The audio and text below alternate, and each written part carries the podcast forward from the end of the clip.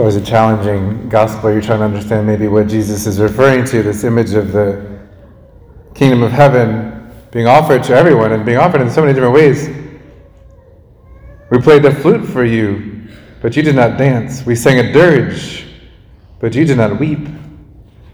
My first thought is how hard God tries to accommodate us, how hard God tries to reach us, each and every one of us, wherever we are, on a regular basis. And if we are the changing ones, He'll meet us when we are in, up on the mountain in, in consolation and, great things, and He'll meet us when we're down in our sadness. He'll meet us through things that we see, through evidence of our eyes, the beauty of the world, the creation, the mysteries of our creation. He'll meet us with, in, in the heart, the goodness of a good deed, the, the joy of, of, of kindness, of forgiveness, the peace that comes from virtue, the pangs that come from vice. He's constantly reaching out to us, constantly trying to get our attention. There's a phrase from St. Augustine you called and you shouted after me. You broke through my deafness. But our Lord is determined to reach out to us, whether it's singing a, a song of joy or, or, or, or kind of challenging us in some ways. I appreciate too the church that has things like, I don't know, the teachings of love and, and, and peace and brothers and sisters and, and the joys of Christmas. And it has like warnings against sin and the last times and the teachings of death and hell and punishment and Lent and Exodus 90 and things like that. Like it just meets, tries to meet us everywhere, wherever we, we are. It's funny, try keeping Walker satisfied. It depends on what you use, but sometimes he's happy with this thing, and sometimes Walker is not happy with this thing. You want to chase the switch to another thing just to keep Walker happy is impossible. Constantly some other thing. He's never satisfied. It's never enough. And I think that's my second point. It's like sometimes we are so fickle. No matter how hard our good Father tries to accommodate us, no matter how much love He pours out over us, we can be so fickle, so stubborn, so determined to hold on to our own self sufficient opinion of, of what he should do or what he shouldn't do, or what the church should be and shouldn't be. And we, we miss so much. And God's saying today, like, I tried to meet you here and you wouldn't dance. And I tried to meet you there and that wasn't enough for you. And I tried to get your attention over there and you ignored me. And I gave you this huge miracle and you didn't write it down and you already forgot about it. And you're sitting there saying, Gosh, does God exist? Are you going to be there for me? I don't know. So fickle, so petty, so caught on the wrong wavelength. We are consumed with our, our feelings, which are here and all over the place, and, and not knowing how to let go of those things. We're, we're focused on our sinful desires. Like, I just I can't let go of this desire. I have to have this thing. I'm just going to give in and sin. Or we're caught on our pride, our stubbornness.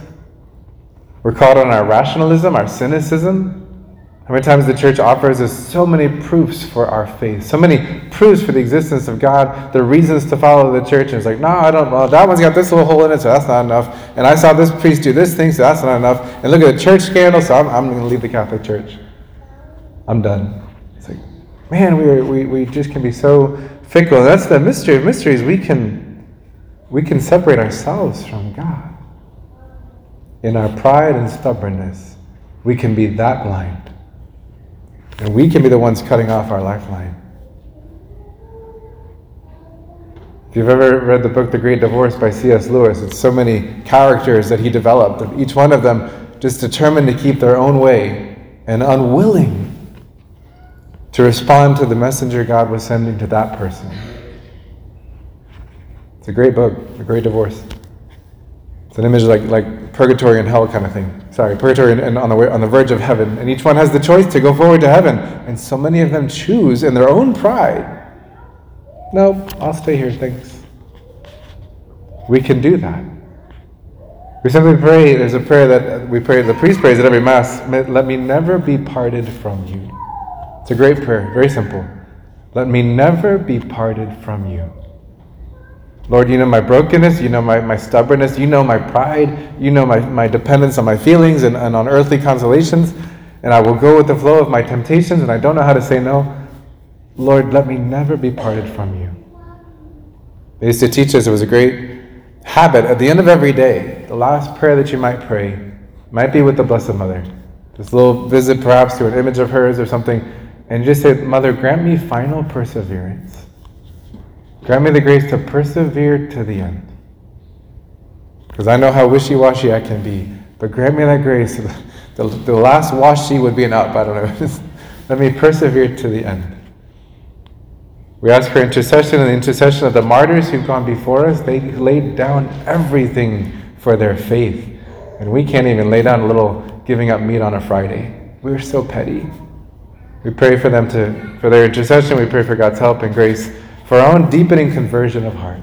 Lord, I am all in for you. Strip me not of you, but of those things that keep me from you. Amen. Jesus, Mary, and Joseph.